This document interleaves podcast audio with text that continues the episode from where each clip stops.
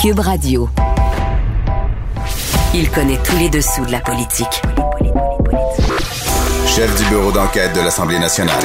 Antoine Robitaille. Là-haut sur la colline. Là-haut sur la colline. Cube Radio. Bon mercredi à tous. Aujourd'hui à l'émission, on discute de l'opportunité de baisser les impôts avec Mia Homsi. Pour que cette mesure soit efficace, la PDG de l'Institut du Québec insiste. Elle doit être réservée aux gens qui en ont vraiment besoin.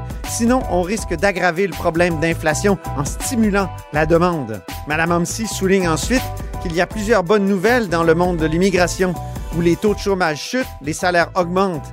Mais de grands défis se profilent, l'explosion du phénomène de l'immigration temporaire et l'échec de la régionalisation. Mais d'abord, mais d'abord, c'est l'heure de notre rencontre quotidienne avec Rémi Nadeau. Rémi Nadeau. Tout a été mauvais. Ça a été un spectacle désolant. C'était triste de voir ça. Antoine Robitaille. On sait bien, vous voulez faire du nationalisme. Mais non, on veut justement contrebalancer cette délocalisation-là politique. La rencontre. Un jour, on fera notre débat. Oui, oui, bien sûr. Métal sur métal. C'est le moment de vérité. La rencontre. Nadeau. Robitaille. Et bonjour Rémi Nadeau, Bonjour, Antoine. chef de bureau parlementaire à l'Assemblée nationale pour le journal et le journal.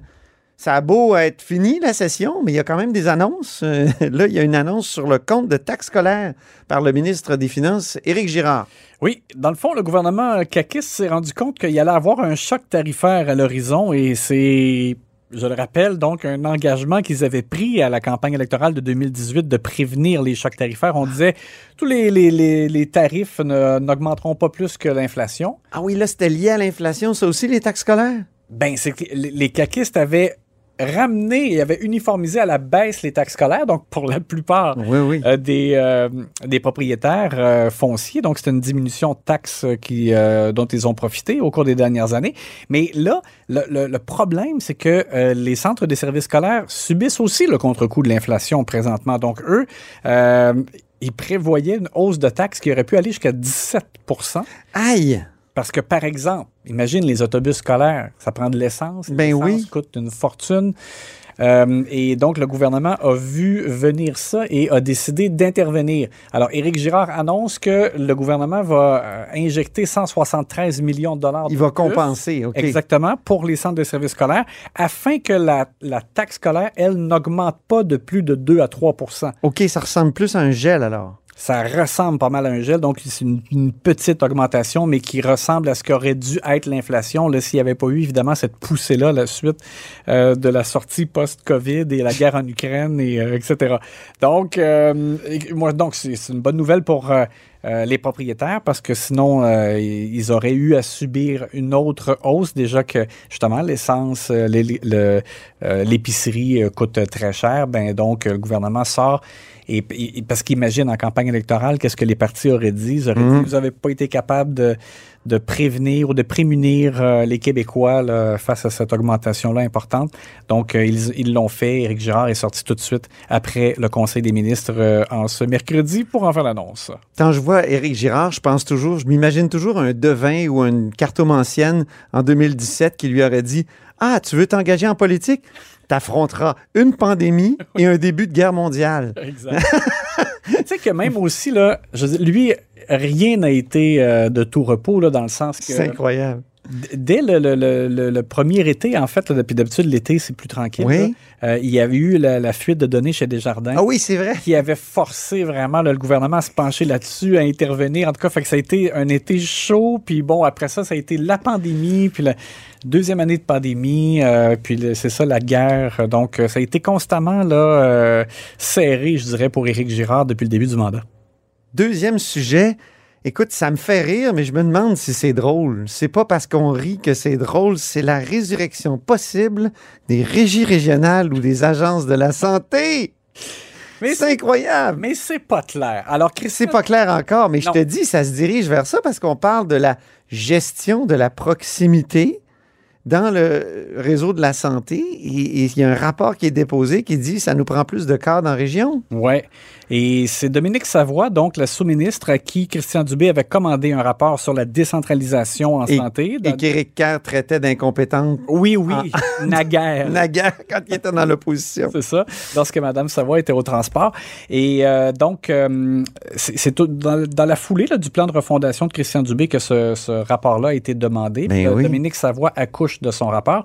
Et euh, il en ressort donc qu'il faudrait ajouter euh, ça, écoute, ça disait centaines au pluriel de cadres. Donc, c'est beaucoup. Là, Christian Dubé, en point de presse, disait, voilà, ben là, 100, 200. Tu sais, Il avait l'air de dire, là, c'est pas 8, 900, mais bon. Mais quand même, c'est beaucoup de monde. Euh, elle parle donc d'une nouvelle entité aussi parce Oui. que.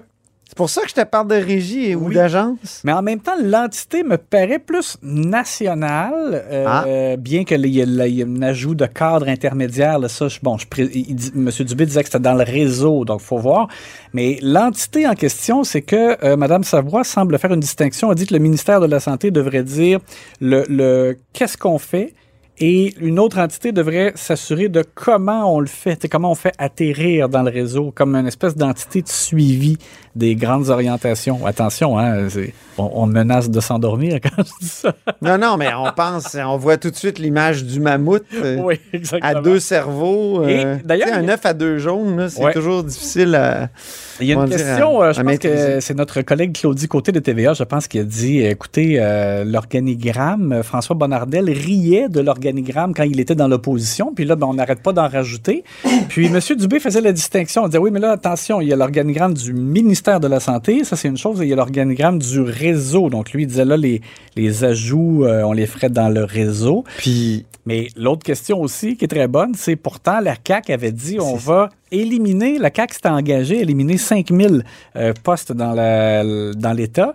Euh, puis là, c'est Même, ça, on n'arrête ouais. pas d'en rajouter. euh. exactement. et Christian Dubé s'est s'est Ils défendu. ont même créé plusieurs ministères, là. Oui, ben quelques-uns. En tout cas, celui de- de- d'Éric Kerr, notamment, qui est devenu... euh, pour, la langue euh, française. Et la langue française, tu as raison. Alors, bref, M. Dubé s'en est défendu. Euh, c'est pas qu'on... pas une contradiction avec notre engagement, mais on va l'écouter. Si en 2014, là, je suis pas sûr que j'aurais coupé 1300. Est-ce que je n'aurais coupé 1100 peut-être? Mais j'aurais été, En tout cas, prochain donc, j'aurais été beaucoup plus parcimonieux de- du type de cadre qu'il fallait peut-être remercier. Aujourd'hui, j'ai la chance de revenir, dire on a une expérience de deux ans. On a vu ce qui a bien fonctionné, mais on a vu très bien ce qui fonctionne moins bien.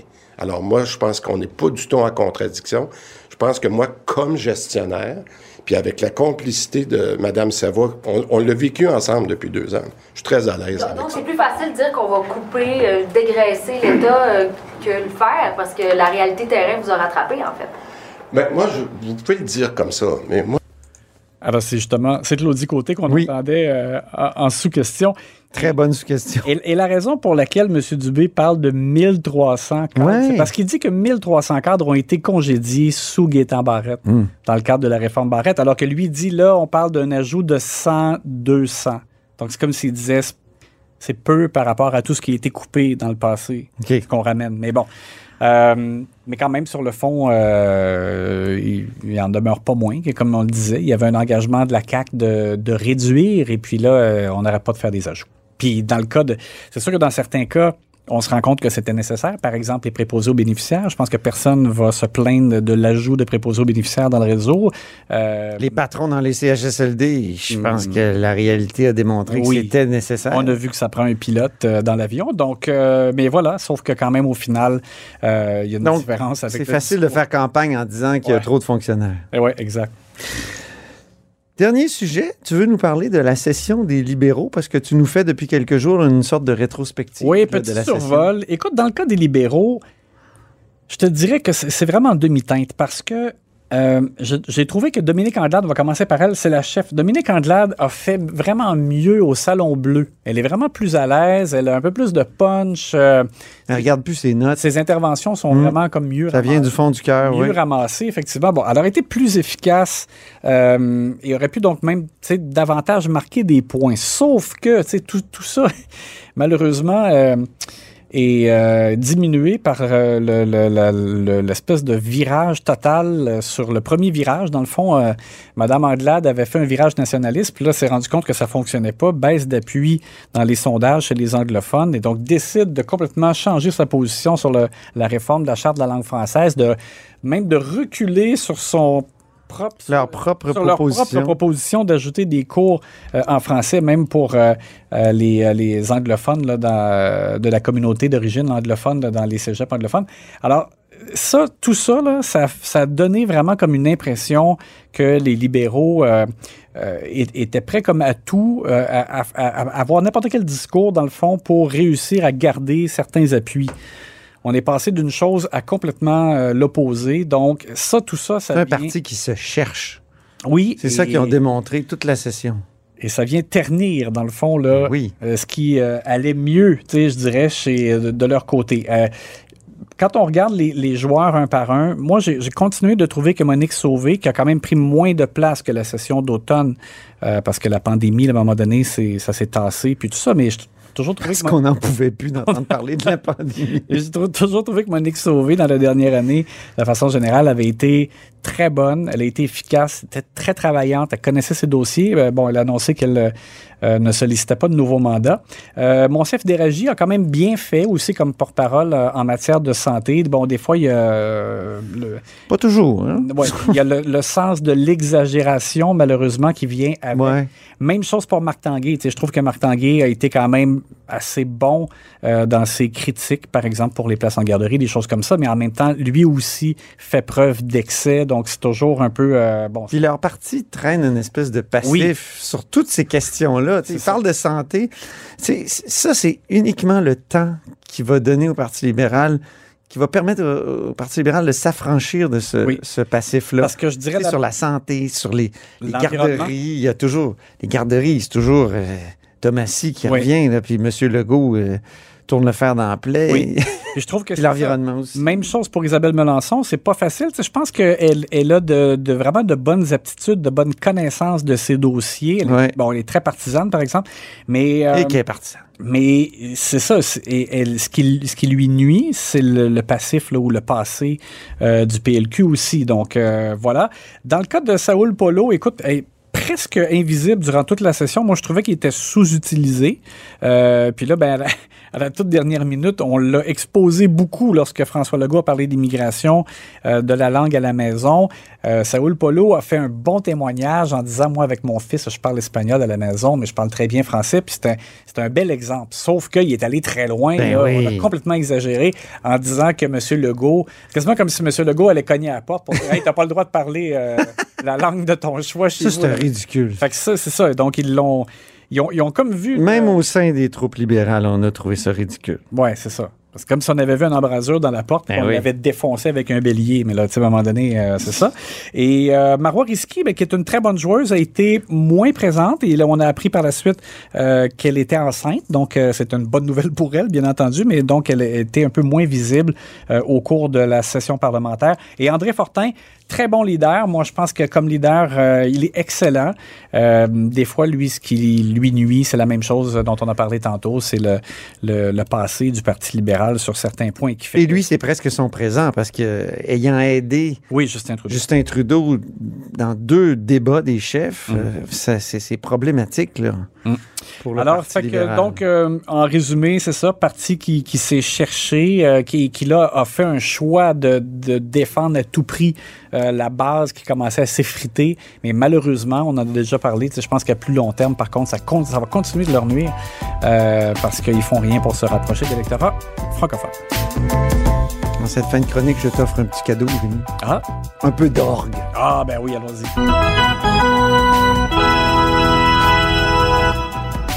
Et là-dessus, je te dis à demain. Merci beaucoup. Ben, ça t'a fait du bien, hein? Oui, oui, là, on se sent à la maison. Oui, exact. Salut, à demain. Je dirais home sweet home, mais Non, non, dis pas maison, sucrée maison. Non plus. Non plus. Non, on trouvera quelque chose. On trouvera quelque chose. Salut. Le, le- le réconfort de la maison. Voilà. Oui, voilà. Le doux réconfort de la maison. À Encore mieux. À demain.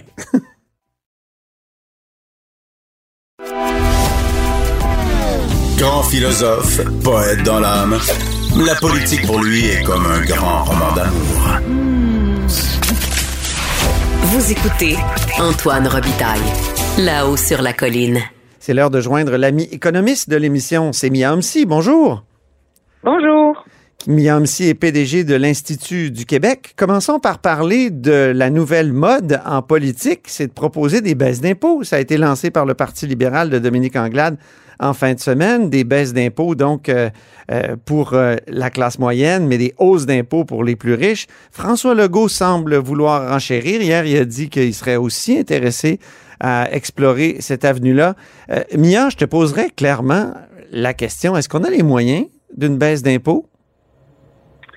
Ah, il y a beaucoup d'éléments là dans votre question. Il y a la question des baisses d'impôts, il y a la question pourquoi on fait ça, les revenus de l'État, comment ils se portent, etc. Et donc, euh, en fait, le cœur de, de, de, ce qui justifie ces annonces de baisse d'impôts puis de redistribution d'argent par différents moyens, euh, c'est vraiment le fait que oui, il y a une campagne électorale, mais aussi que l'inflation est très élevée. Oui. On est autour de 6,7 là avec les dernières données disponibles au Canada. Puis si on regarde ce qui se passe aux États-Unis, on voit que ça, ça, continue d'augmenter. Là, c'est rendu à 8,6% que cette inflation est généralisée. Donc, euh, il y a plusieurs éléments qui expliquent l'inflation en ce moment, les, les vastes dépenses gouvernementales pendant la pandémie qui ont soutenu les dépenses, la consommation, des enjeux au niveau de l'offre, donc aussi avec beaucoup de restrictions, de contraintes qui font que les coûts augmentent, la guerre euh, en Ukraine qui ne fait que, que empirer euh, les conditions et, et l'approvisionnement, surtout pour ce qui est alimentaire, pour tout ce qui est engrais, euh, blé, par exemple, mais aussi tout ce qui est énergie. Et donc, euh, c'est une inflation, pour l'instant, qui, qui, qui, qui augmente puis qui va probablement continuer d'augmenter. Donc, ça fait qu'il y a un enjeu au niveau du coût de la vie puis du pouvoir d'achat. Mais ce qu'il faut comprendre, c'est quand même que pendant la pandémie, il y a tellement eu de liquidités injectées dans le système. Donc, les gouvernements ont été tellement généreux que les gens ont consommé plus, mais ils ont aussi épargné plus. Donc là, ce qui se passe, c'est qu'avec le coût de la vie qui augmente, ben les, ménages sont en train de gruger dans cette épargne. Mais il y a mmh. encore énormément d'épargne dans le système, environ 60 milliards. Le problème, c'est qu'elle n'est pas répartie également selon les, ménages. Donc, les, les, gens qui ont le moins de revenus, ben, eux, ils ont plus de difficultés puis ils ont moins d'épargne accumulée. Et donc, la situation est beaucoup plus difficile pour eux. Puis je pense que tout le monde est d'accord, puis tout le monde s'entend sur le fait que ça va prendre encore un certain temps avant que cette inflation soit contrôlée, si elle est contrôlée. Donc, les prévisionnistes disent que d'ici la fin de 2023, euh, on devrait retourner à une inflation qui est plus dans la fourchette de la Banque centrale, donc 1 à 3% Mais donc, d'ici là, il y a des gens qui vont avoir de la misère à joindre les deux bouts. Mais c'est juste des gens avec des revenus plus faibles. Et donc, je pense que les mesures de baisse d'impôts qui bénéficient à tout le monde, euh, même les gens qui ont plus de revenus, c'est pas la solution la plus adaptée parce que ben, pour les libéraux, c'était des gens qui gagnaient 92 000 dollars et, et, en bas. Oui, il y a des, il y a des baisses d'impôts pour les deux premiers palier, donc qui serait d'imposition qui serait diminué, puis après, il y a une certaine augmentation pour ceux qui font plus de 300 000. C'est ça. Euh, mais ça, c'est que c'est qu'on ratisse trop large. On aide plus de, de monde que euh, les gens qui en ont réellement besoin. Ah oui. Il faut vraiment que l'aide soit concentrée sur les gens à plus faible revenu et les gens euh, qui n'ont pas de salaire. Donc, hmm quand les, parce qu'on voit les dernières données sur la croissance des salaires, là, viennent de montrer quand même que les salaires augmentent de plus en plus rapidement au Québec. Les derniers mois, c'est 5, 6, 6,9% d'augmentation des salaires. Donc, le marché du travail étant vraiment tendu, ben, les employeurs, ils doivent augmenter les salaires aussi pour garder les travailleurs. Donc, pour certains, ben, le pouvoir d'achat est maintenu comme ça. Plus, ben, il y a de l'épargne accumulée pendant la pandémie. Mmh. Et donc, c'est pas vrai que c'est tout le monde là qui a besoin de plus, plus d'argent en ce moment. C'est pour ça que le 500 dollars euh, du gouvernement là, euh, en bas de 100 000 dollars pour pour les, les, les gens qui gagnent moins de 100 000 dollars, c'était peut-être un peu trop. Ça aurait peut-être dû être mieux ciblé. Ben oui, comme ce qu'ils avaient fait la première fois dans la mise à jour euh, économique de l'automne. C'était oui. pour les gens qui ont crédit d'impôt pour la solidarité. Donc, les gens qu'on considère déjà comme société qui ont besoin euh, de plus de support gouvernemental. Puis en plus, quand on, on donne l'argent aux gens ou on, on leur en prend moins, là, Mhm. les baisses d'impôts, ben, c'est que on vient aussi accentuer le problème qu'on essaye, que les banques centrales essayent de régler en montant les taux d'intérêt. Pourquoi les banques centrales montent les taux d'intérêt? Ben, c'est pour que freiner la demande, réduire la consommation pour que les ça. gens demandent moins, euh, et, ben, consomment moins. Et donc, en, en- les gouvernements, en voulant euh, aider les gens puis en redonnant de l'argent, ben là, on les incite à consommer aussi. Oui. C'est pour ça qu'il faut que ce soit ciblé, parce que je pense que comme société, c'est- très important de soutenir euh, le revenu des gens qui ont vraiment de la misère à joindre les deux bouts parce que la hausse des coûts euh, de, de l'habitation, de l'alimentation, de, de l'énergie augmente. Puis ça, c'est difficile de, de dire ben je- on, on va on va laisser tomber les gens pour subvenir à des besoins de base. Mhm. Quand le 500 dollars faire acheter un iPad, un nouveau iPad ou un nouveau iPhone, ben ça c'est- pas ça qu'on a besoin. Ça, ça contribue à mettre de l'huile sur le feu puis puis contribuer à maintenir l'inflation. C'est comme les baisses d'impôts. euh, Encore faut-il payer de l'impôt si on veut profiter d'une baisse d'impôts. Puis les gens qui ont besoin de- d'aide avec l'inflation, souvent, ils ne payent pas d'impôts. Ben c'est ça. Puis l'autre, les autres personnes aussi qu'il faut aider, c'est ceux qui n'ont pas des salaires qui peuvent s'ajuster. Donc ceux qui ont des revenus fixes, donc les aînés notamment, par exemple, euh, qui reçoivent euh, des, des, des allocations des gouvernements, puis qui ont, qui ont plus de revenus d'emploi. Euh, c'est sûr qu'il y a un autre élément aussi qu'on oublie euh, souvent dans ces discussions-là, c'est que euh, il y a de l'indexation qui est faite pour plusieurs prestations, plusieurs allocations, comme au Québec, par exemple. Euh, tout notre système fiscal et, et tout- toutes les prestations, la table d'impôt, par exemple, l'allocation famille, euh, et, tout ça, les prestations pour enfants, ça, c'est indexé à l'inflation. Le seul problème, c'est qu'il y a un décalage dans le temps. Donc, c'est indexé, disons, avec du retard par Ah, ben rapport oui. à ce que, la- que les gens vivent. Donc là, les, les- les- les indexations que les gens vont avoir maintenant, ben c'est basé sur l'inflation de il y a un an, disons là, c'est de, de, septembre à septembre, mais disons pour comprendre là, c'est disons un an de décalage. Donc c'est sûr que là, on a comme un trou, puis il faut trouver une façon de compenser les gens pour ce décalage là dans l'ajustement des tables. Mais sinon, il faut pas être démesurément généreux parce que oui, l'État a plus de revenus, c'est vrai, mais on va aussi vivre un ralentissement économique à un moment donné. Et donc, il faut garder une marge de manœuvre pour ça parce que monter les taux d'intérêt, donc pour contrôler l'inflation, a pour conséquence de ralentir l'économie. On le sait, on en est conscient. Le, le, le but en ce moment, c'est juste de ne pas avoir de récession. C'est d'avoir une économie qui, qui- C'est ça. qui- Ben avec oui. une croissance plus contrôlée sans aller en récession. C'est le risque d'essayer de contrôler l'inflation, c'est de créer la récession, c'est ça? Ben c'est ça le, le, grand défi des banques centrales en ce moment. C'est un atterrissage en douceur. Dans le fond, on a réussi à traverser la pandémie. Euh, puis là, on voit la piste d'atterrissage. La piste d'atterrissage, c'est quoi? Ben, c'est contrôler l'inflation, revenir avec. Parce que là, l'économie, eh, ben, bat son plein. Le Québec, euh, surtout euh, l'an dernier, on a eu une croissance économique exceptionnelle au-delà de 6% Donc, il y a de l'offre, il y a de la demande. Et là, ce qu'il faut, c'est essayer de rétablir l'équilibre entre l'offre et la demande. Parce que là, il y a trop de demandes par rapport à l'offre et donc ça fait que l'inflation augmente et continue d'augmenter. Mais c'est sûr que les gouvernements vont devoir être responsables pendant la prochaine élection. Je peux, on le sait déjà, on a vu l'élection en Ontario, on a vu en France aussi comment ça s'est passé. Ça va être un sujet central de l'élection, Oui. le coût de la vie. Espérons que la, vérificatrice, euh, peut-être que la vérificatrice générale pourra faire quelques commentaires lorsqu'elle déposera son rapport électoral, parce que ça, c'est important. Là. Ça va être un rendez-vous important au mois d'août.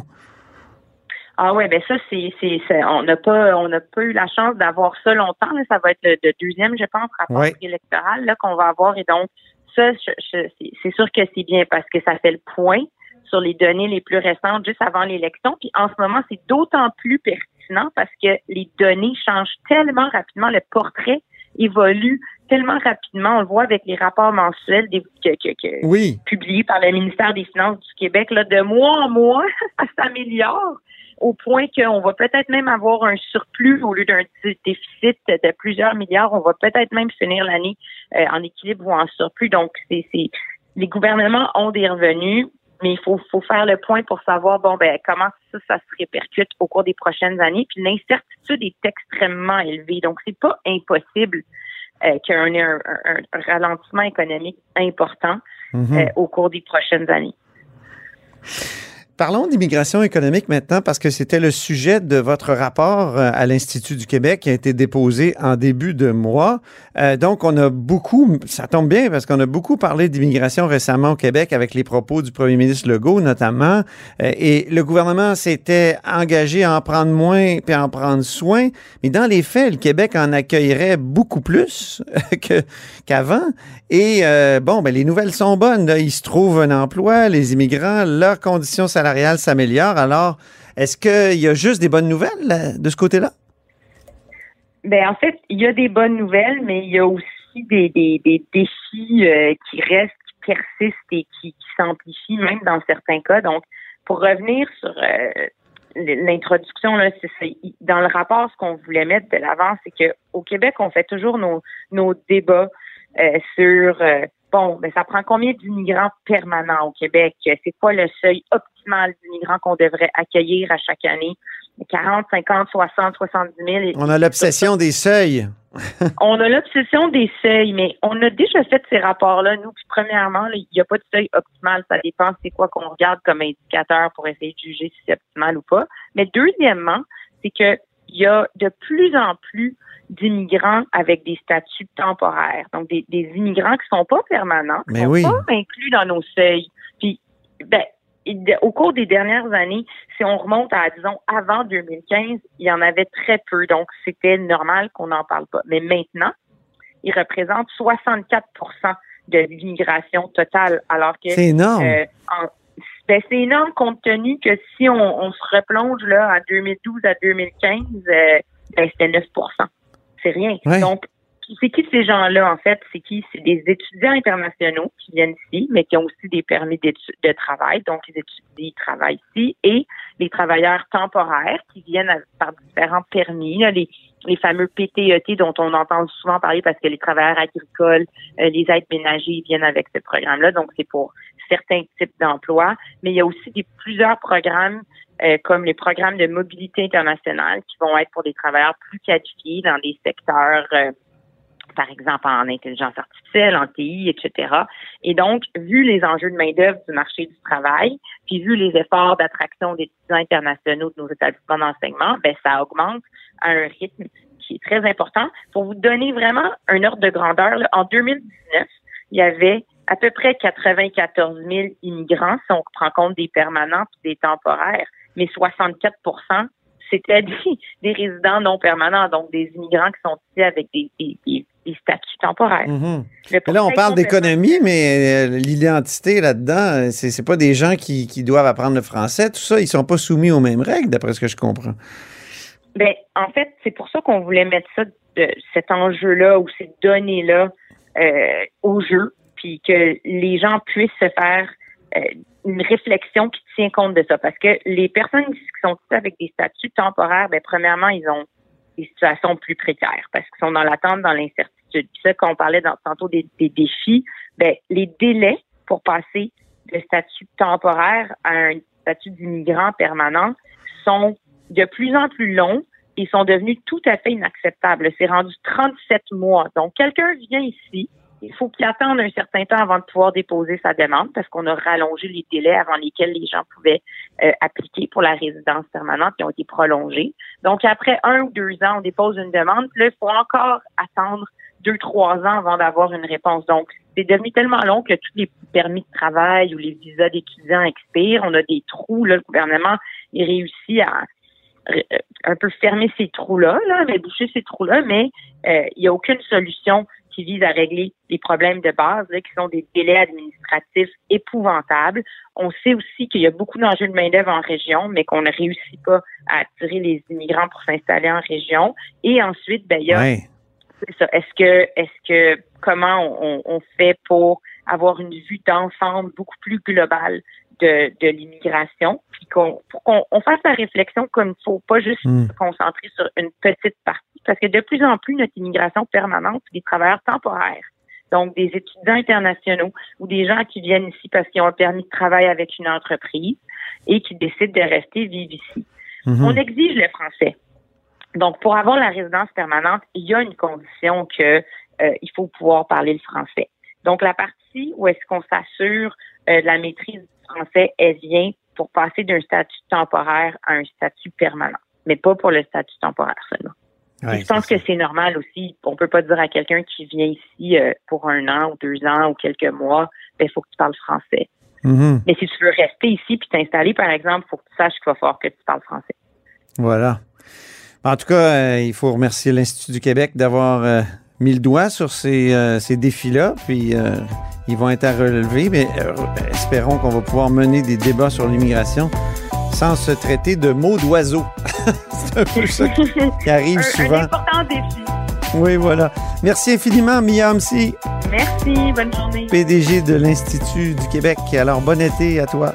Et c'est ainsi que se termine La Haut sur la Colline en ce mercredi. Merci beaucoup d'avoir été des nôtres. N'hésitez surtout pas à diffuser vos segments préférés sur vos réseaux. Ça, c'est la fonction partage. Et je vous dis à demain. Cube Radio.